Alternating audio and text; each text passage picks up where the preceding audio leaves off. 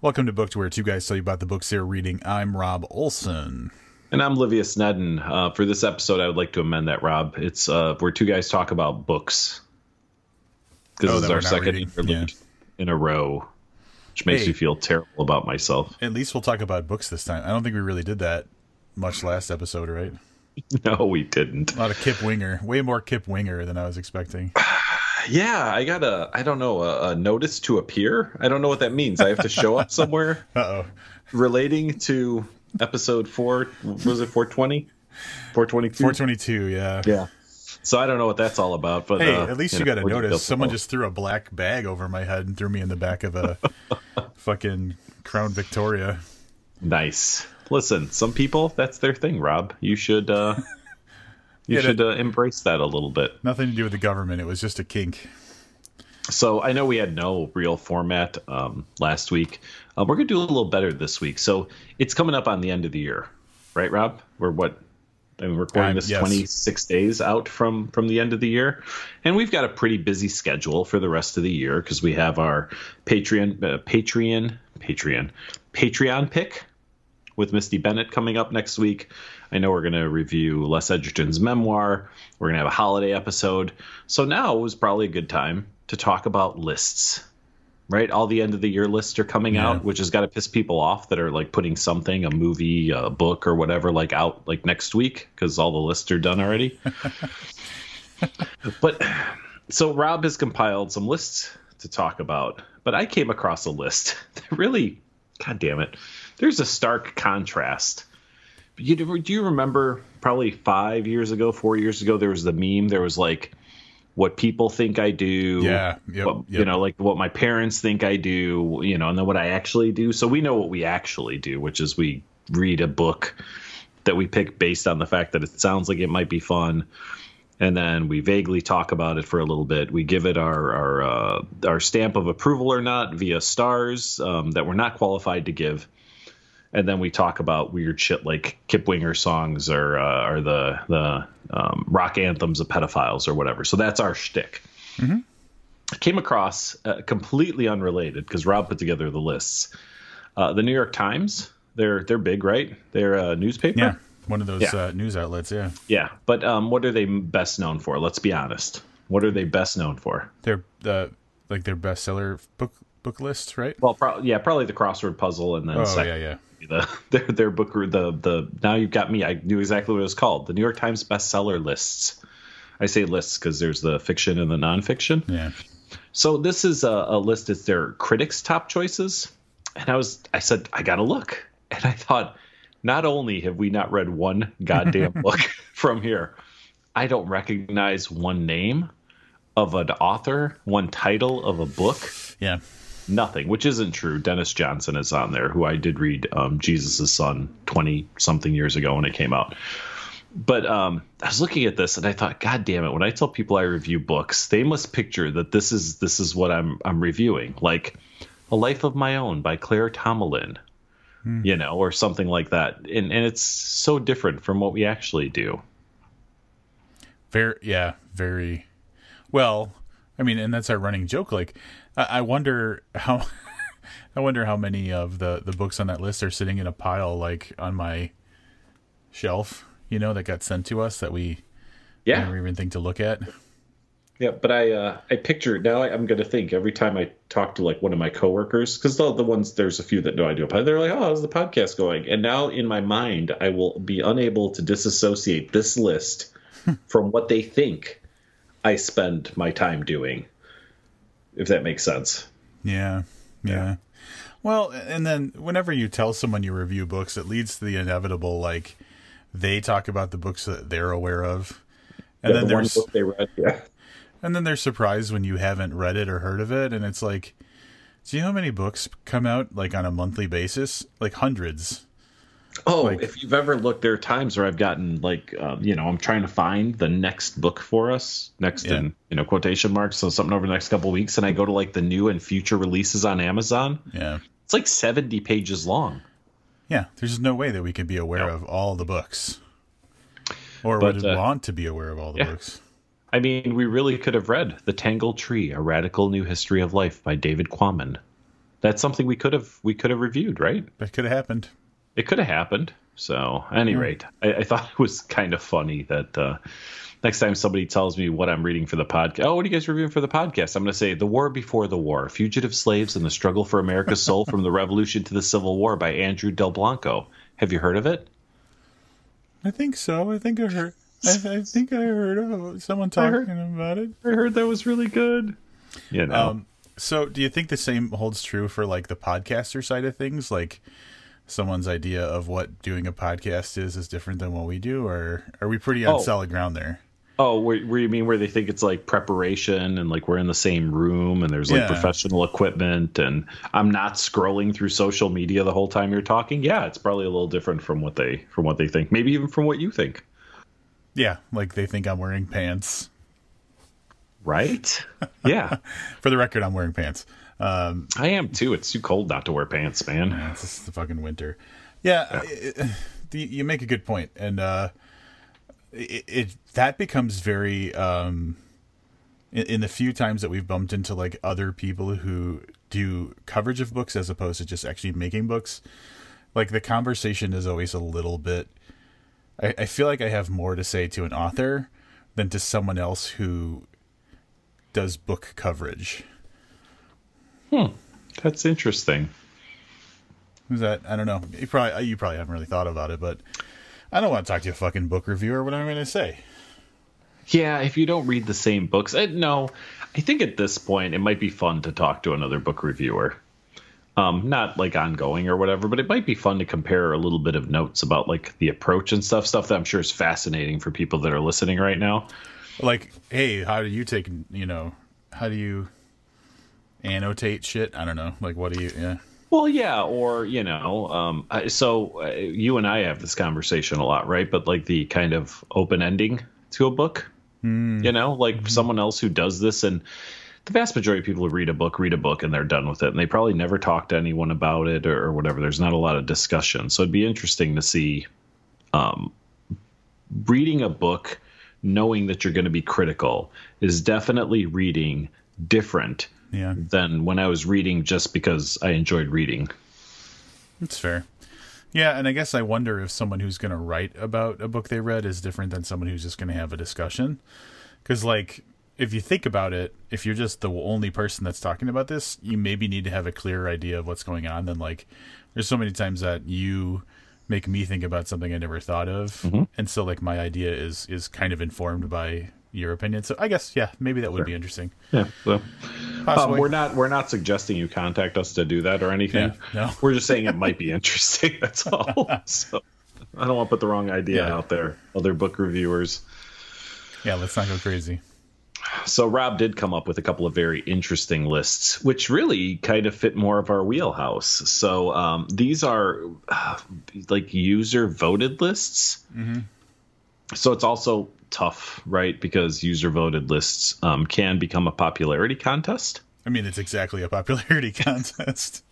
Well, but it also could just be like the recognizable name, or people vote and they're like, "Oh, I didn't read this book by Stephen King, but you know, Or uh, someone I'm just clicking around." yeah, someone just has a better social media presence and they get the word out. Yeah, for sure. There's that too. Um, so, but uh, so I want to go over some of these lists, if you don't mind. Yeah, yeah. I want to start with the best horror list. So these are a good a Goodreads list. It's the 10th annual Goodreads Choice Awards. I'm glad you chose that one because that's the link I already have open. I will say that. Um, so I first page. I guess there's only one page. We have read what I'm going to consider to be an alarming number of the books on this list, right? Yeah. So uh, from bottom to top um, on this list, we read uh, "We Sold Our Souls" by Grady Hendrix. We of course read "The Cabin at the End of the World" by Paul Tremblay, as we do all Paul Tremblay past and future full length novels.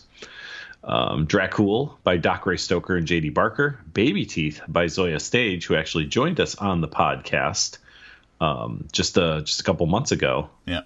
And we read all of those, man. But Yeah. none of those won. Not one of them won. Yeah, but they're top 10. They totally are. Top but the winner was a Stephen King book Yeah. by a lot, by almost double um, the votes that Zoje Stage got.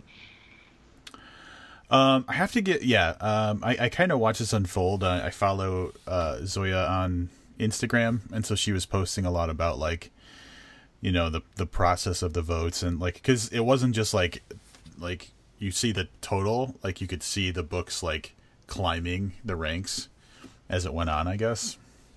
And um, so she was kind of tr- tracking her progress, and um, I don't even know where I was going with that but it was um, happy for her. She, you know, this is her debut novel, and um, even though King doubles her vote total, she's she's got an easy over almost six thousand vote um, lead over the the third the third place Dracul. Mm-hmm. So that's pretty freaking great.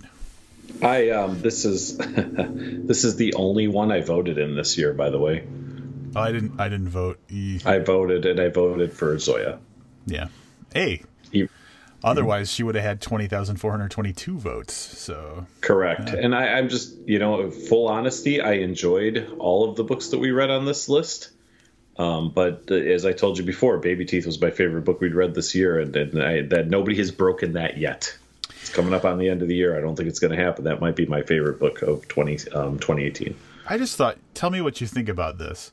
It would be interesting to see the number of votes for the book um, compared to the number of reviews they have. So like uh, proportionality kind of thing. Like oh. you, you weigh the hmm. votes based on so like if Baby Teeth has half as many reviews on Goodreads, uh, then like Elevation, it's almost like she got the same number of votes. You know what I'm saying? All right. So interestingly enough, um, you brought up a great point. Stephen King had fifty thousand Mm-hmm. I'm sorry, what was it? Was it 50,000? Uh, the votes 39,600. 39,000. Um, there are 700 reviews on Amazon. And that's why I said I wonder how much this is a popularity contest and less of an actual voting. Like I read yeah. this book, so I think this book is good. The other problem is how many people do you realistically think read um, six of those books to vote between them? Oh God, almost that makes sense. Yeah. Right? Yeah, we're probably the uh, best, uh, you know, uh, mm-hmm. best voters of all of anybody. Um, Baby Teeth has 680 reviews, so um, those are pretty close. Seven, whatever I said, and then 680. So they're definitely not a two to one ratio. No, and looking on Goodreads, like if you hover over the book cover, it'll show you mm-hmm. how many ratings they got on Goodreads. Oh, gotcha. King's got 13,676 and Zoje's got twelve thousand nine thirty. So they're almost like neck and neck as far as like how many ratings. So I guess that would yeah that throws my idea out the window. Yeah, and like I said, I think a lot of that is people are just clicking through and they're like, "Oh, I like Stephen King stuff." Just click. It's funny that there's so many more votes than ratings. Stephen King's got like twenty six thousand more votes than he does uh, ratings for the book. Mm-hmm. Mm. Yep. Yeah.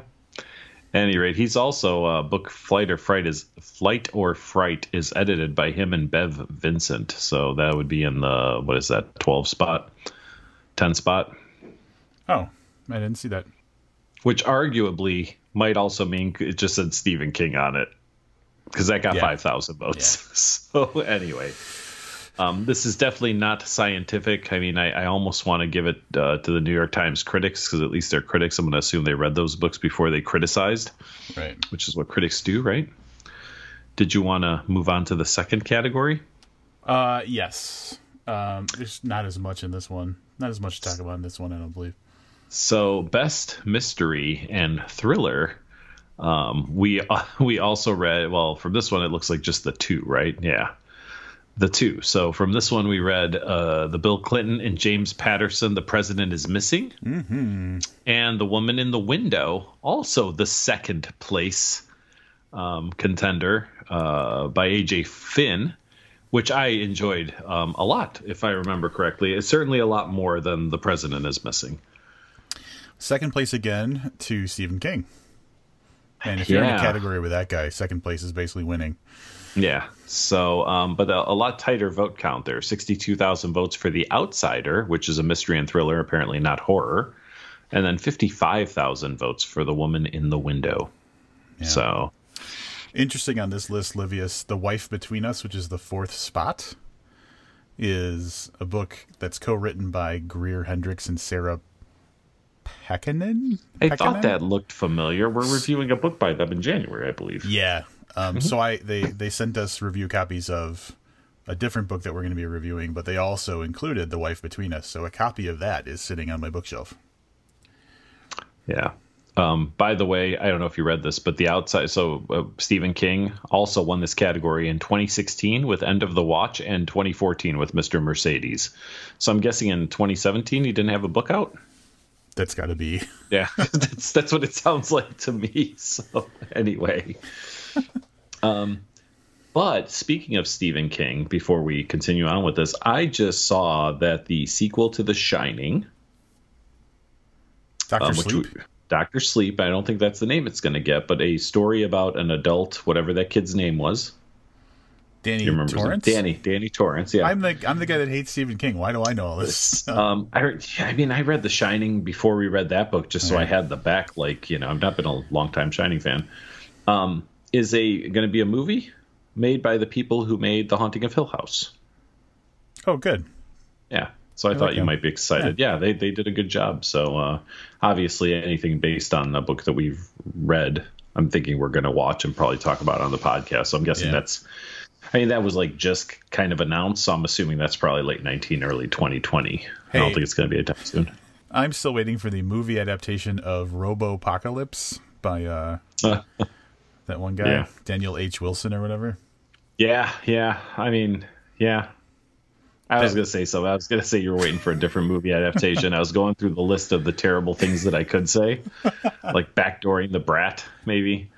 Or, oh, I've uh, seen I've seen the movie adaptation of that. oh God! All right, uh, tune in next week for our for Rob, Rob's review of backdooring the brat. Was it a full length movie or was it like twelve minutes? It was a clip.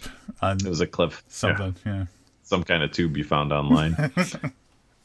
um so yeah, best mystery and thriller. All right, so no surprises there, right? Stephen King, Stephen King, some books that we've read. So clearly we're more Goodreads than we are New York Times, right? Uh, so far, yeah, yeah. There is a third awards list that was put out by The Guardian.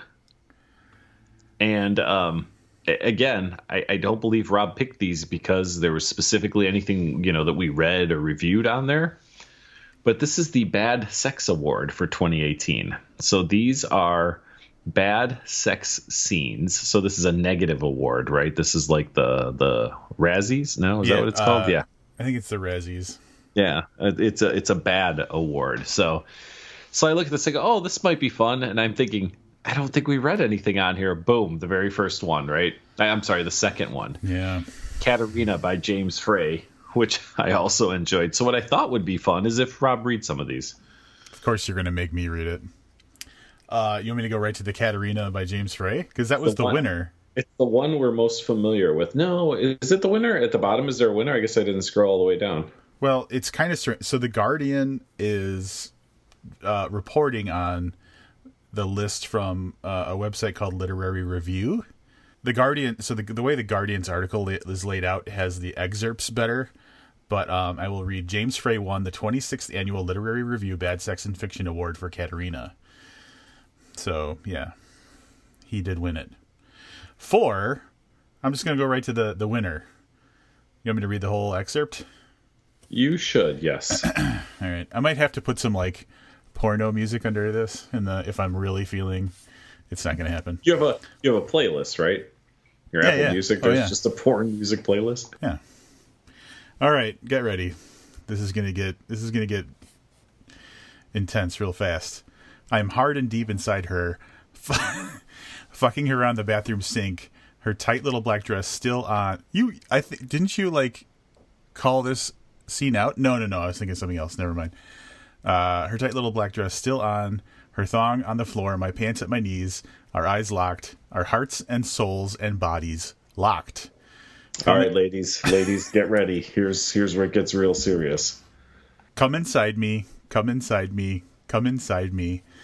Blinding, breathless, shaking, overwhelming, exploding, white God, I come inside her, my cock throbbing. We're both moaning, eyes, hearts, souls, bodies, one. One.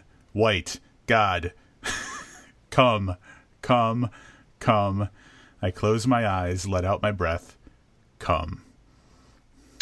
Now, you may be thinking to yourself, wow, that was just awful. The most awful thing about this is that in that entire thing that Rob just read, there's one fucking comma. Yeah. I, I really placed added punctuation. Yeah, eh, yeah, no, it's placed properly, but like of all the places you could, that's the one place that he decided we needed a comma. I liked Katerina. I did. now, the Haruki Murakami, I read that one earlier today. Okay. Uh, it's it's kind of fucked up. Do you want me to read that All one right. too? No, let me. Allow me. Please. I'll take a turn. This is from Killing Commendatore, which, by the way, I did mention to you as a book we might want to review, and then you basically told me to fuck off or something. Yeah, I'm not reading any Haruki Yeah. So my ejaculation was violent and repeated. Again and again, semen poured from me, overflowing her vagina, turning the sheet sticky. There was nothing I could do to make it stop. If it continued, I worried, I would be completely emptied out. Yuzu slept deeply through it all without making a sound, her breathing even. Her sex, though, had contracted around mine and would not let go, as if it had an unshakable will of its own and was determined to wring every last drop from my body. Yeah, I don't see a problem with that. What's I don't, I'm just trying to figure out what the. We don't know what context this was in. I mean, Yuzu was sleeping deeply. Listen, the scene before this might have usually might have been like, listen, I don't actually need to be awake for any of this. Like, whatever you got to do, do what you got to do, and that's it. We don't know. Yeah, Out of that's- I mean, context, it sounds a little rapey. it sounds very rapey, but that's okay. That's uh, we don't know. Like you said, we don't know. So Yeah, that was. uh I mean, now I have a little interesting. So clicking over to the literary reviews article, um, it, interestingly, James Frey responded. So uh, uh, let's say after days of debate culminating in a meaningful vote, the judges finally agreed that Frey deserved the award. The Norwegian model left them unconvinced that the hard withdrawal was too much for them to bear. They said in a statement, I don't really know what that means. James Frey prevailed against a strong all male shortlist by virtue of the sheer number and length of dubious erotic passages in his book. I, I'll agree with that. The multiple scenes of sustained fantasy in Katerina could have won Frey the award many times over. James Frey said in response, I am deeply honored and humbled to receive this prestigious award. Kudos to all my distinguished fellow finalists. You have all proved provided me with many hours of enjoyable reading over the last year. Wow. yeah, I mean, you got to own it. He put it in a book, right? So being apologetic about it doesn't help at any at that point, right? Like you just got to embrace it. I, yeah, I mean, yeah. Do you remember last year? We talked about the the Liz last year too, um, and it the article mentions my favorite part of the guy that won was uh, I glanced down at the billiard rack of my penis and testicles. Yep. Correct. Oh my god. Uh, yeah, there you go.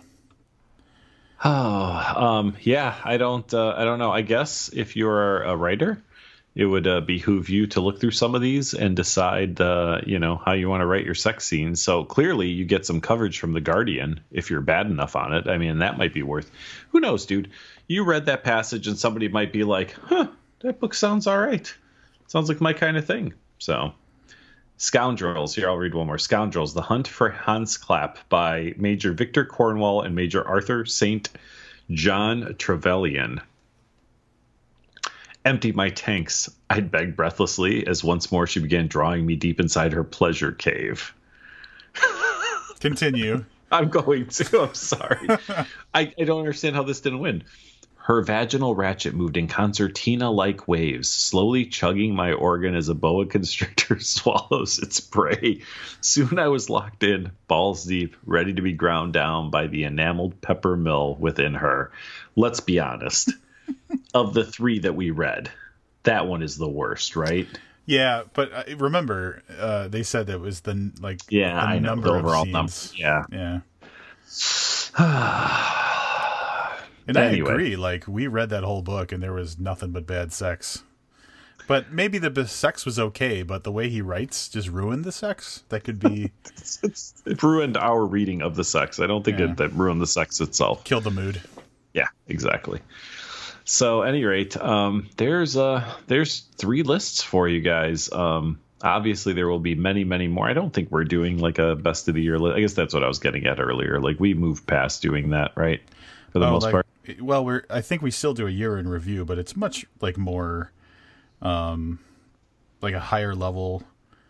Not like breaking down the statistics like we used to, but more like, hey, I'm really proud of this thing that we did, like that kind of thing. Yeah, yeah, that's true. Yeah. Hey, did we know that the Guardian also is walking around with its hand out like Wikipedia? Three dollars. We got to give Yeah. them three dollars. In these critical times, help us protect independent journalism at a time when factual, trustworthy reporting is under threat by making a year end gift to support The Guardian. $214,000 they've raised of their million dollar goal. Uh, yeah. So we got to throw in that three. Yeah, for only for only a dollar a day, you can make sure that the Guardian journalists are fed. Dollar. Oh, I see what you're saying. Yeah, I'm just yeah, I'm doing the, the the yeah the TV infomercials with uh, was there like Sally Suzanne Struthers? Somers or Yeah, Sally Struthers, right? I don't know. All right. At any rate, I said Suzanne Somers. That's another woman actor or whatever, right? who's yes, yes, whose names both start with S. Which one did the Thigh Master? Because I think that's the one that, That was, was doing the. yes. All Oh, right. now we have to look this up. It Yeah. was Suzanne Somers did Thigh Master, but I do not believe that she did feed children in another country. It would be helpful if I knew what that cause was called, right? Let's just use your awesome Google skills. All right, here we go. uh, Wikipedia, Food and Drug Administration. No, I'm not seeing anything. I think she just did Thigh Master, which, uh, you know, many many years ago was uh, that was pre-internet porn. So if you wanted to get off, you could just uh, wait 20 minutes until the commercial came on. Is that Right. no? The, you had the Sears catalog. That's what everybody. Oh, see, I don't know. The Sears catalog for me, I mean, I grew up in a time where that's where you did like your toy shopping, like your wish list for the year. You'd sit down with the catalog and Like circle a bunch of things your parents were never going to buy you. Yeah. Yeah. A bunch of dog eared pages. And I, I vaguely remember that. yeah. Uh, all right, I watched well, a lot of Suzanne Somers. I was a big fan of uh, Three's Company. I modeled. I modeled my whole life after Larry, the neighbor. wait, so did you not get an answer about who was feeding the kids in Africa? Oh no, I know it's Sally Struthers. Oh. I was looking to see if she also did it. I thought maybe like I wasn't remembering her doing. No, I know it's the Sally Struthers was on um, All in the Family. This all doesn't. I, I don't know. If it's not Suzanne Somers, I gave up interest in this a lot. Well, definitely you picked the one that's better looking of the two. There we go. Yeah, see, that's my mind rewriting history the way that I want it to be. Sally Struthers Save the Ethiopian Children campaign. There you go. Pretty sure that was parodied on South Park at one point before I stopped watching South Park. Um, South Park has uh, has declined significantly in quality. Um, this was sharply contrasted when last week on the same day I saw an episode from season three, and then one probably from like season ten, and then the current episode. and oh my god, man, can you just see the downhill slide in that show? Um, still worth watching because it's twenty minutes, and you know there's some funny one-liners and stuff, but overall, not not so good. Yeah, uh, not to go down a whole South Park rabbit hole or anything, but um, I think for me, there was a point where it went from them coming up with funny stories to them just commentating whatever was going on at the time, like like parody parodying like whatever pop news story thing was happening, which is kind of their theme now, right? Like Oh, for sure. you know, if, if uh, Trump falls down the stairs somewhere, there's going to be a Trump falls down the stairs episode of South Park. And it used to be like the shit with the Loch Ness monster was some of the funniest shit I ever saw Yep. on TV. Yeah, that is. uh I mean, I, I frequently rank. eh, That would probably be my third favorite. Now, all right, so let's do it. We said we weren't doing our own list. Here's Here my go. list. Here we go. the top five, so- four. I'm going to do the top four Nope. South Park episodes. Do I have Nobody- to do five? Oh, Nobody would have ever seen this list coming from us. so here we go in order from four to one. Number four is definitely the Loch Ness monster. Mm-hmm. Okay. Number three was the in the closet episode. Oh yeah, yeah, with Ark. Where Tom Cruise is in the closet. Yep, yep. Yeah. Number two is the rich people move to South Park mm. episode. Do you know which one I'm talking about? Is that with Will Smith? Yes. Yeah. That's yeah. the one that I saw. I think that's season like three or four. I saw that the other day. They rerun them like in the afternoon or whatever. My favorite episode for one. I, overall, the episode is good, but there's one moment in an episode that I think transcends comedy um, especially an animated comedy on television. And it is the episode from probably season two or three where Cartman is riding his tricycle through the mountain. And uh, there's a crash. The crash is a, uh, a truck that's taking aborted fetuses to wherever the aborted fetus disposal place is. So Cartman sees the opportunity to take the aborted fetuses and sell them for stem cell research. This sounds familiar, yeah. Yeah, and there is a part in there. So there's there's a, a little segment, like a montage, where he's calling around to different um, stem cell clinics um, to try to sell the, the the the aborted fetuses for stem cell research. And at one point, someone makes him an offer, and the offer is super low. And he's sitting there at his little desk, and he's got a shirt and a tie that doesn't fit right, and his hair's all combed over to the side. You know, he looks like a little businessman. Right.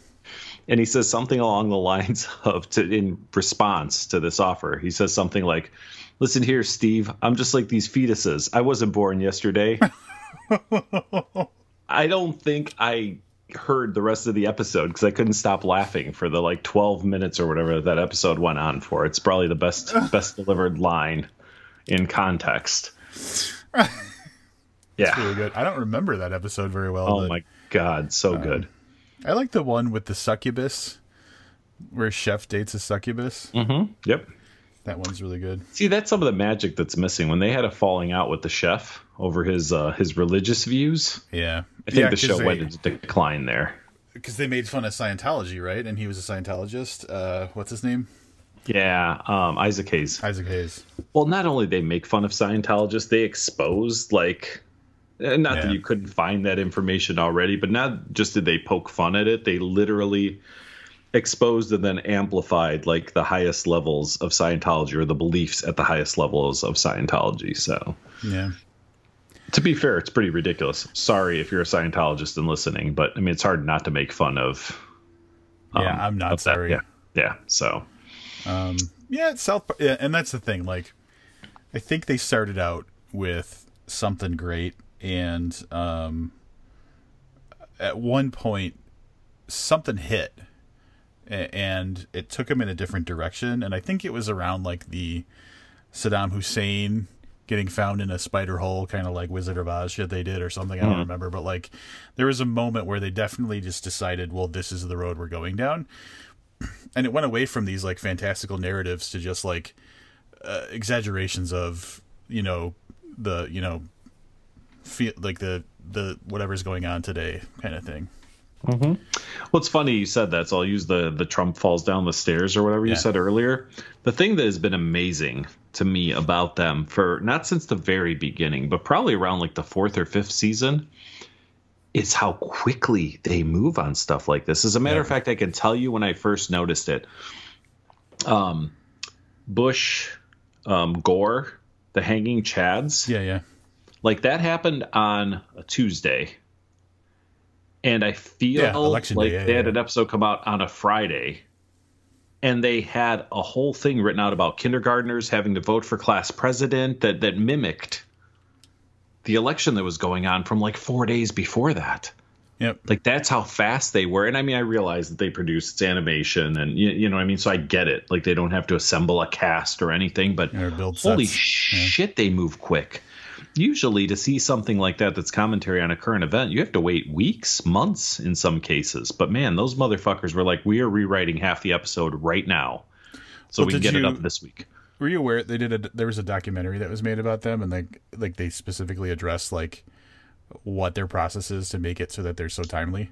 No, no, I did not. Yeah. I did not. I mean, I figured they they've probably been asked about it, but I was not aware of, of an actual. I don't remember the name of the documentary. I'm not gonna look it up, but like, yeah, if you're interested, like they go through their whole process and stuff, and it's actually it was pretty interesting. And this was like, I watched it even after I stopped caring about South Park, so, um, that was yeah, they they, yeah. I mean, I'm I'm not saying it on like the like the dudes anymore. Like obviously they're talented and they they have a way of like saying the most offensive thing in a way where like people will be offended, but for the most part, people just talk about it, which is is especially in this day and age difficult to do because like if you say anything that's not on script, you know, so you know you have to say an apology or or take it down or whatever. So um, it's nice that they have the ability to to still push the envelope.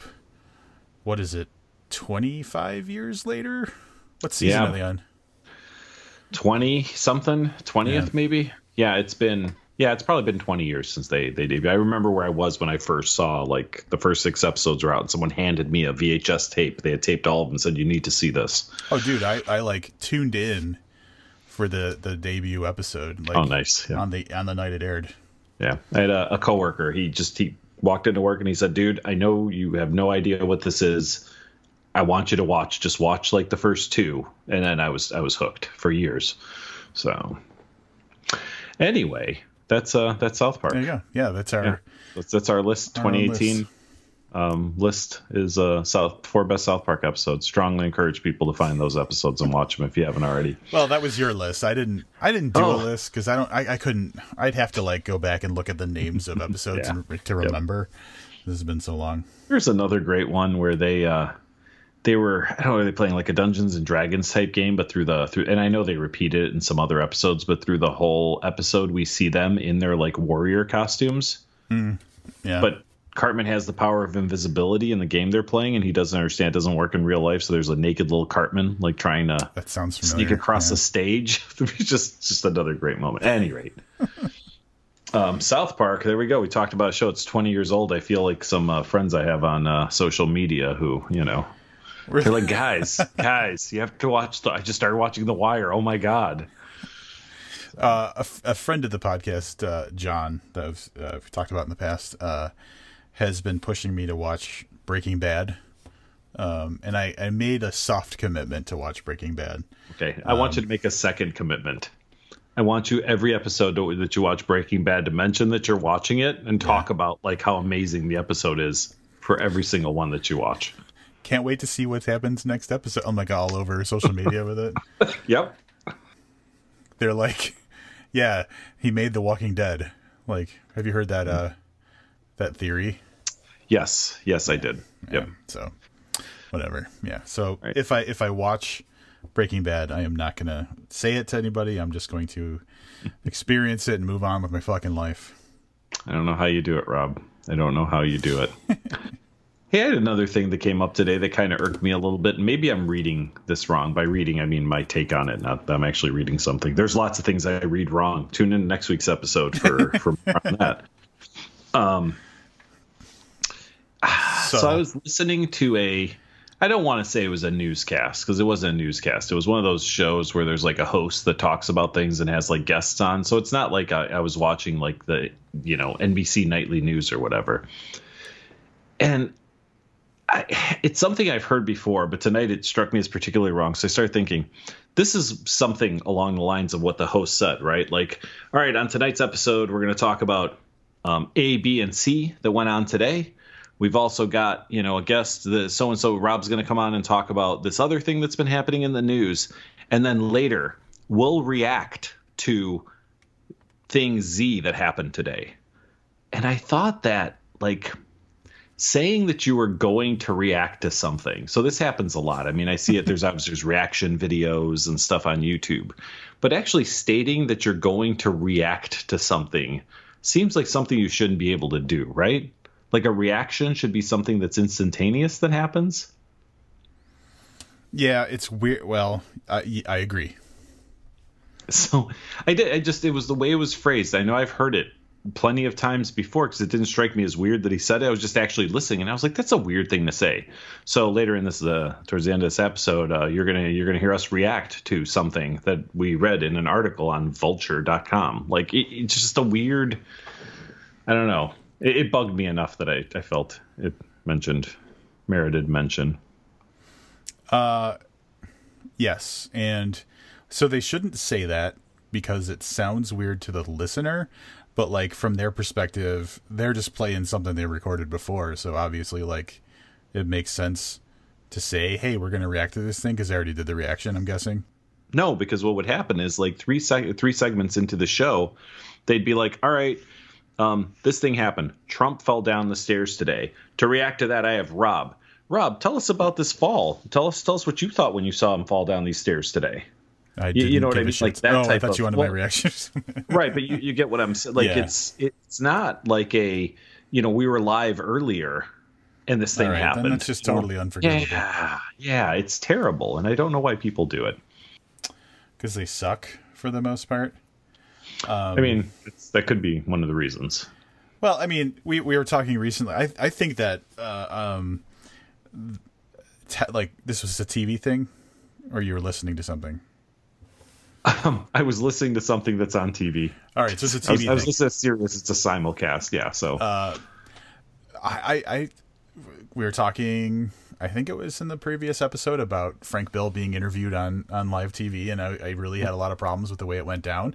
I think that TV just is for a different level of brain, maybe than you know yeah, than we have. first, well, thanks. I think I think that's yeah. It, it's it's a medium that's that's like that hurts it. It's hurt by its own medium.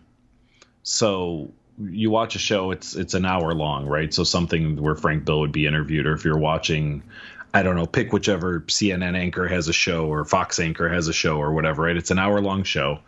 It's 42 minutes after commercials on average. Okay yeah.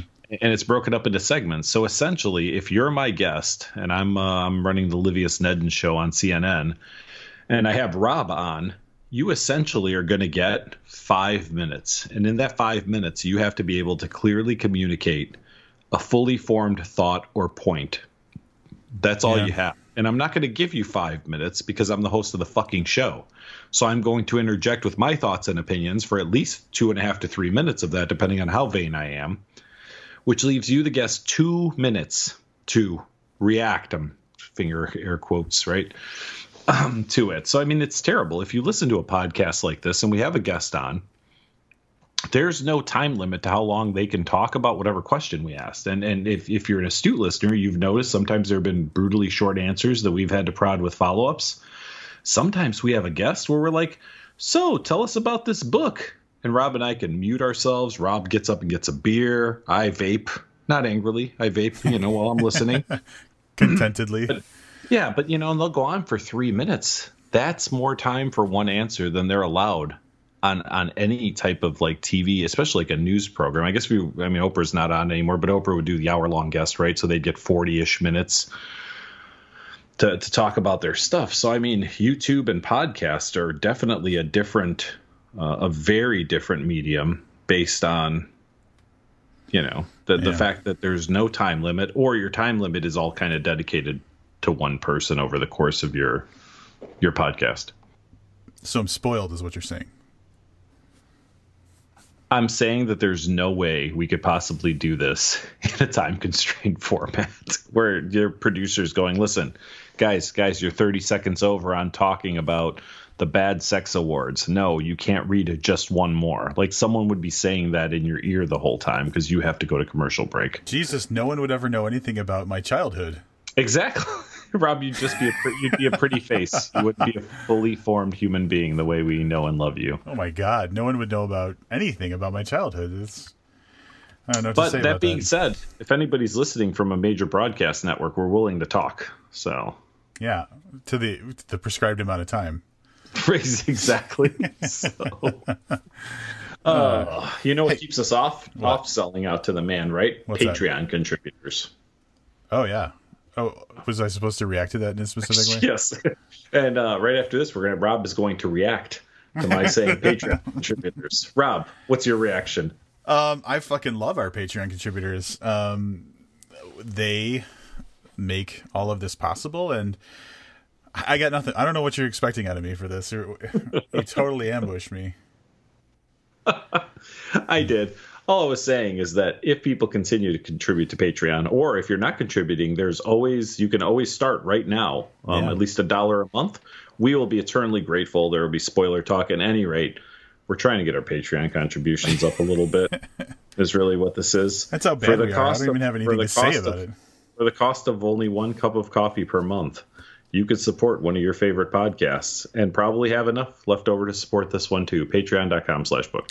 Here's here's the thing I'll say about like Patreon has like the the tiers and like we give you early access and you get spoiler uh, talk and then there's like the other tiers where you can choose a book and stuff like that. But like I th- I guess the unadvertised thing about us is that like if we if like if you're a patron like the level that like the the lengths we'll go to um, to talk about you, to like you know send you stuff is is is it doesn't take a lot to get us to like really love you and interact with you. So um, there's really not a tier for like our unending gratitude, but um, you know, and I don't want to say that kind of like, but we'll send stuff to people randomly and things like that if we just like if we feel like, hey man, these people are really supporting us and they deserve something for it like we we do our best to return that um you know that with with our gratitude. So yeah maybe the the model of patreon just doesn't fit for our kind of sporadic um approach to to thanks or or rewards. Don't let what rob just said deter you. Patreon.com no, slash booked yep. it should encourage you because yes we probably do more than we should for the people who like we really feel like oh man these guys are these guys are real like tried and true supporters. Love it. Yeah. We have one more story and rob is uh much more well informed to talk about this one. Um uh, here with reaction to that will be me after rob tells you about this. All right the first thing i want to say is that i'm proud to say that i spelled plagiarism right I was I was concerned I wasn't going to spell plagiarism the right way, but I did. Yeah, I you know what? I probably wouldn't have put that I in there. Yeah. Probably would have been plagiarism. Plagiarism, way which different. is probably which is probably like a, a condition that you get. Like yeah. if you don't, I don't know. Like if you don't stand up often enough during a day, like ah, I've got the plagiarism. We'll just go sit down for a while. Yeah. So plagiarism. Uh, I, I I was scrolling through Twitter and some author retweeted something about plagiarism, and I always love l- learning about what kind of dipshit got caught plagiarizing someone. So I followed the thread and I read about it and stuff. And and and I'll, I'll try. I'll do my best to sum this up. This is something that happened very recently. This article is from to, today, like this afternoon and I saw these tweets I think last night. So this is something that's very very recent. Um, uh, it was someone had retweeted uh, an author named Rachel McKibbens, who is a is a poet. So this is about poetry, Livius. Go on, go on. and uh, she had a great. Uh, um, I wish I had the tweet in front of me, but uh, the she the Rachel McKibbens one that caught my eye was um, something that's uh, you know something I wrote that someone stole from me got a nominated for some award. I hope we win or something like that. And I was like, all right, that's funny. I got to check out what's going on. Anyway, uh, there's a young poet named Ailey O'Toole who uh, published. You know, she's a newer writer who published some poetry and stuff, and had a had an upcoming like chapbook. You know, like that was on the verge of coming out. Anyway, she she got a pushcart nomination for a poem called Gunmetal. And um, in that poem, she straight up lifted lines or kind of paraphrased or rewrote, like changed some wording around um, from a poem by Rachel McKibbens. And uh, at one point, the strange thing is so this Ailey O'Toole uh, girl had reached out to McKibbens to say, "Hey, I didn't steal your words, um, but I like I was inspired by them, or you know, whatever, like that kind of thing." And I thought that we could start up a discussion about our how our writing kind of works together, or something like that. And so that's how that's how this this Rachel McKibbens found out that this girl stole her po- like her poetry. I'm so glad the, the whole time here i'm going to react to what rob just said um the whole time i kept thinking like how the fuck does somebody know if somebody plagiarized poetry? That means someone has to fucking read it. Yes. like I literally could probably take fuck I could publish a book of fucking poems that I took completely off the fucking internet and out of other books. How long do you think before somebody would be like, "Holy shit, I read this poetry book and I think it's the same poem that's in another poetry book." That means someone read two fucking poetry books. Yeah, the odds of that are astronomical. well, that's what I'm fucking saying. So, I mean, obviously, because this Ailey O'Toole um, got nominated for a pushcart, was like, oh shit, this might get out. I should probably get ahead of this.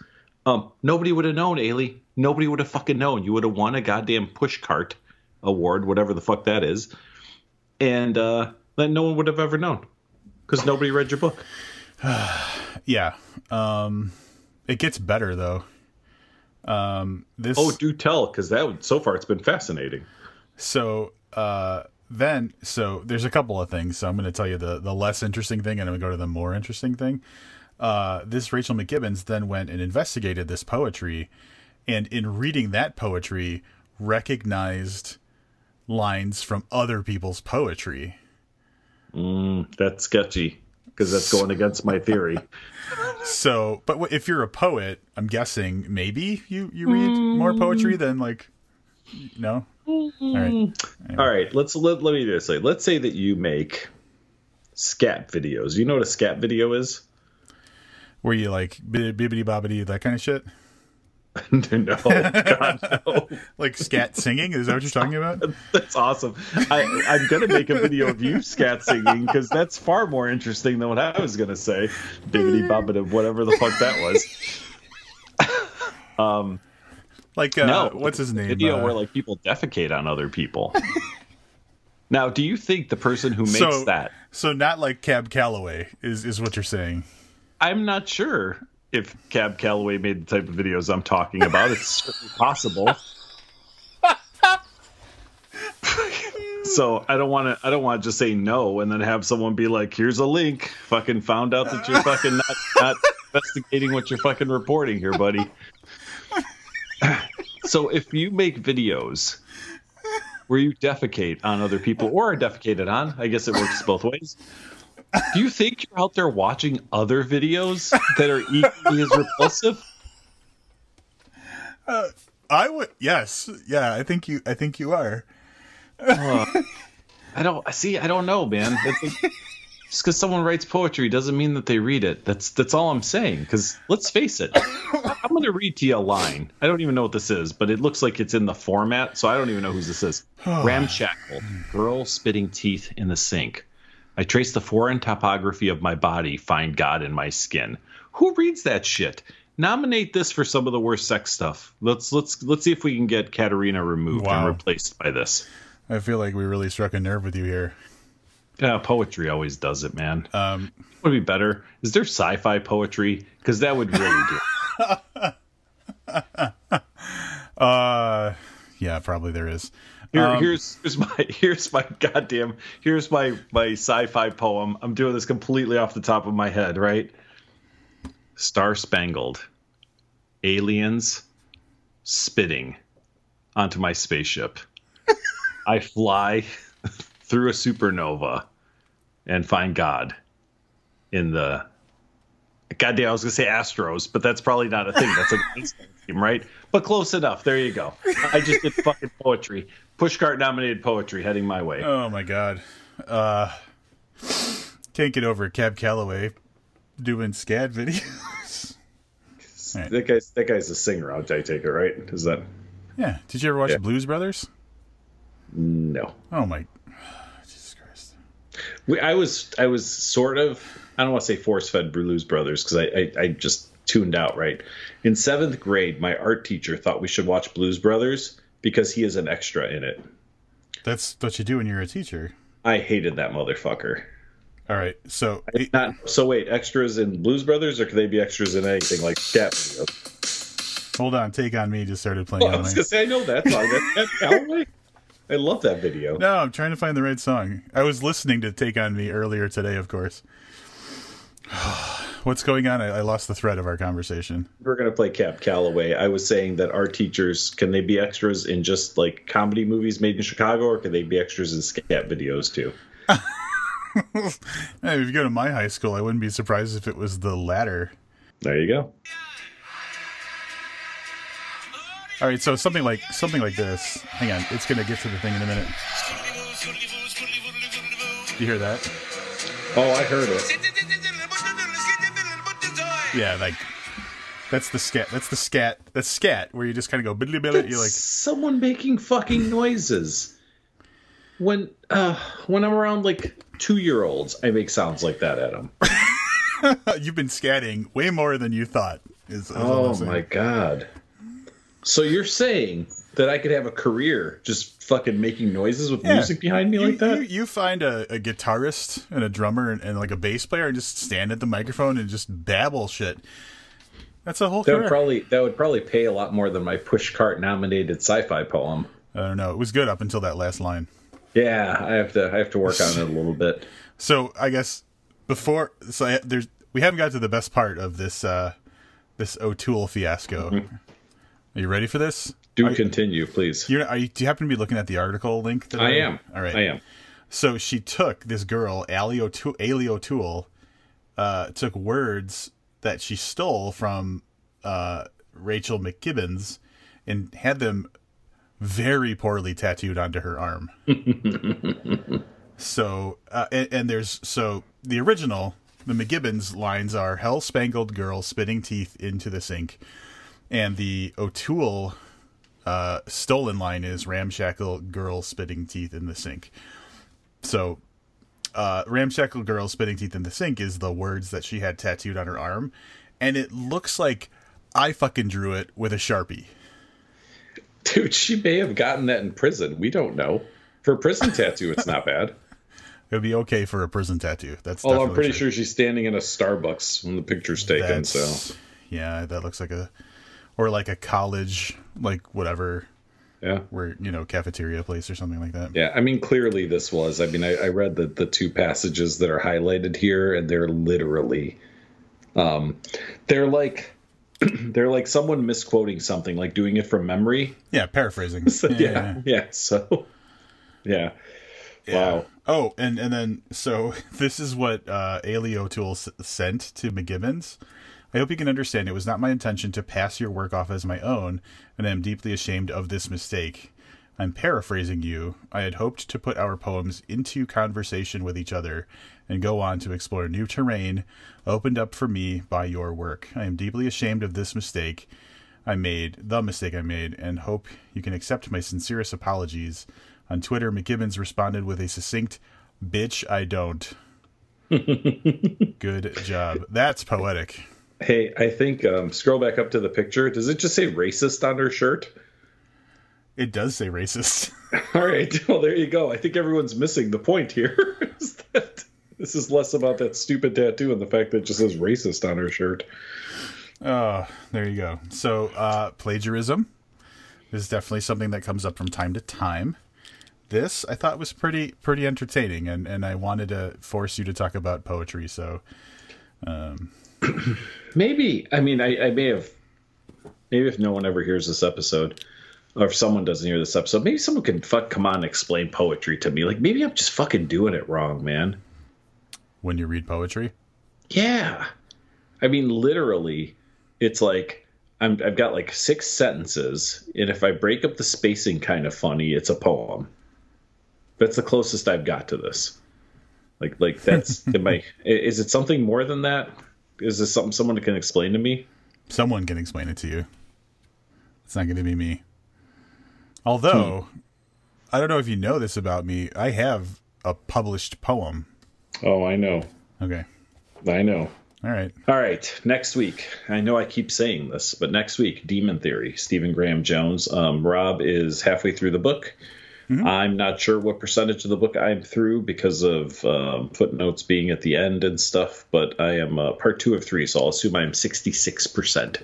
You're I'm you're about seventy five. If I if I uh, you're probably about yeah you're you're right. You're probably about seventy percent. Yep.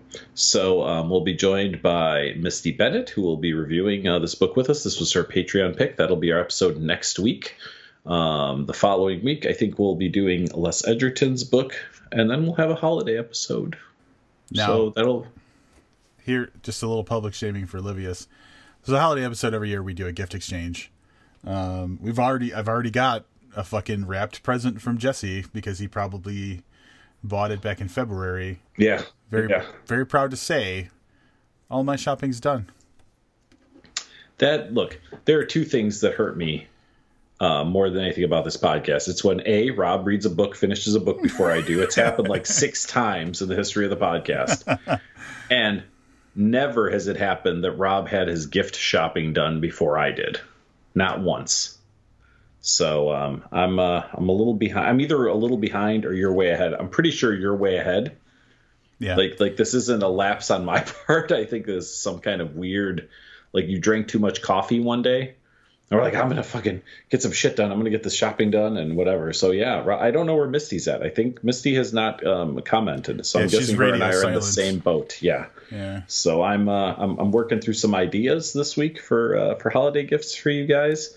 Um, that episode will be broadcast live on Facebook, I believe, and then you guys will hear audio um, here. But if you you know if you wait to listen to it here, you're going to miss um, our beautiful faces. Um, and the, the gift exchange on video. So there'll probably be like some eggnog drinking. Oh yeah, I saw some. When I say that, I bought some eggnog specifically for the episode sitting in my fridge. So. I was at Target and I was like, oh, I got to get some of that eggnog. Throw some whiskey in there. Fuck yeah. Oh, you know they have it pre-made with liquor in it, right? Yeah, but not my whiskey. This is true. Yeah, I don't have whiskey, so I just bought the stuff that's already liquored up. So yeah, so that that'll be a lot of fun. But that's going to be your next uh your next three episodes from us. All right, that's going to wrap it up on the list of people that are saying goodnight. I'm number one, Rob Olson. Number two, Livius Nedin. Keep reading.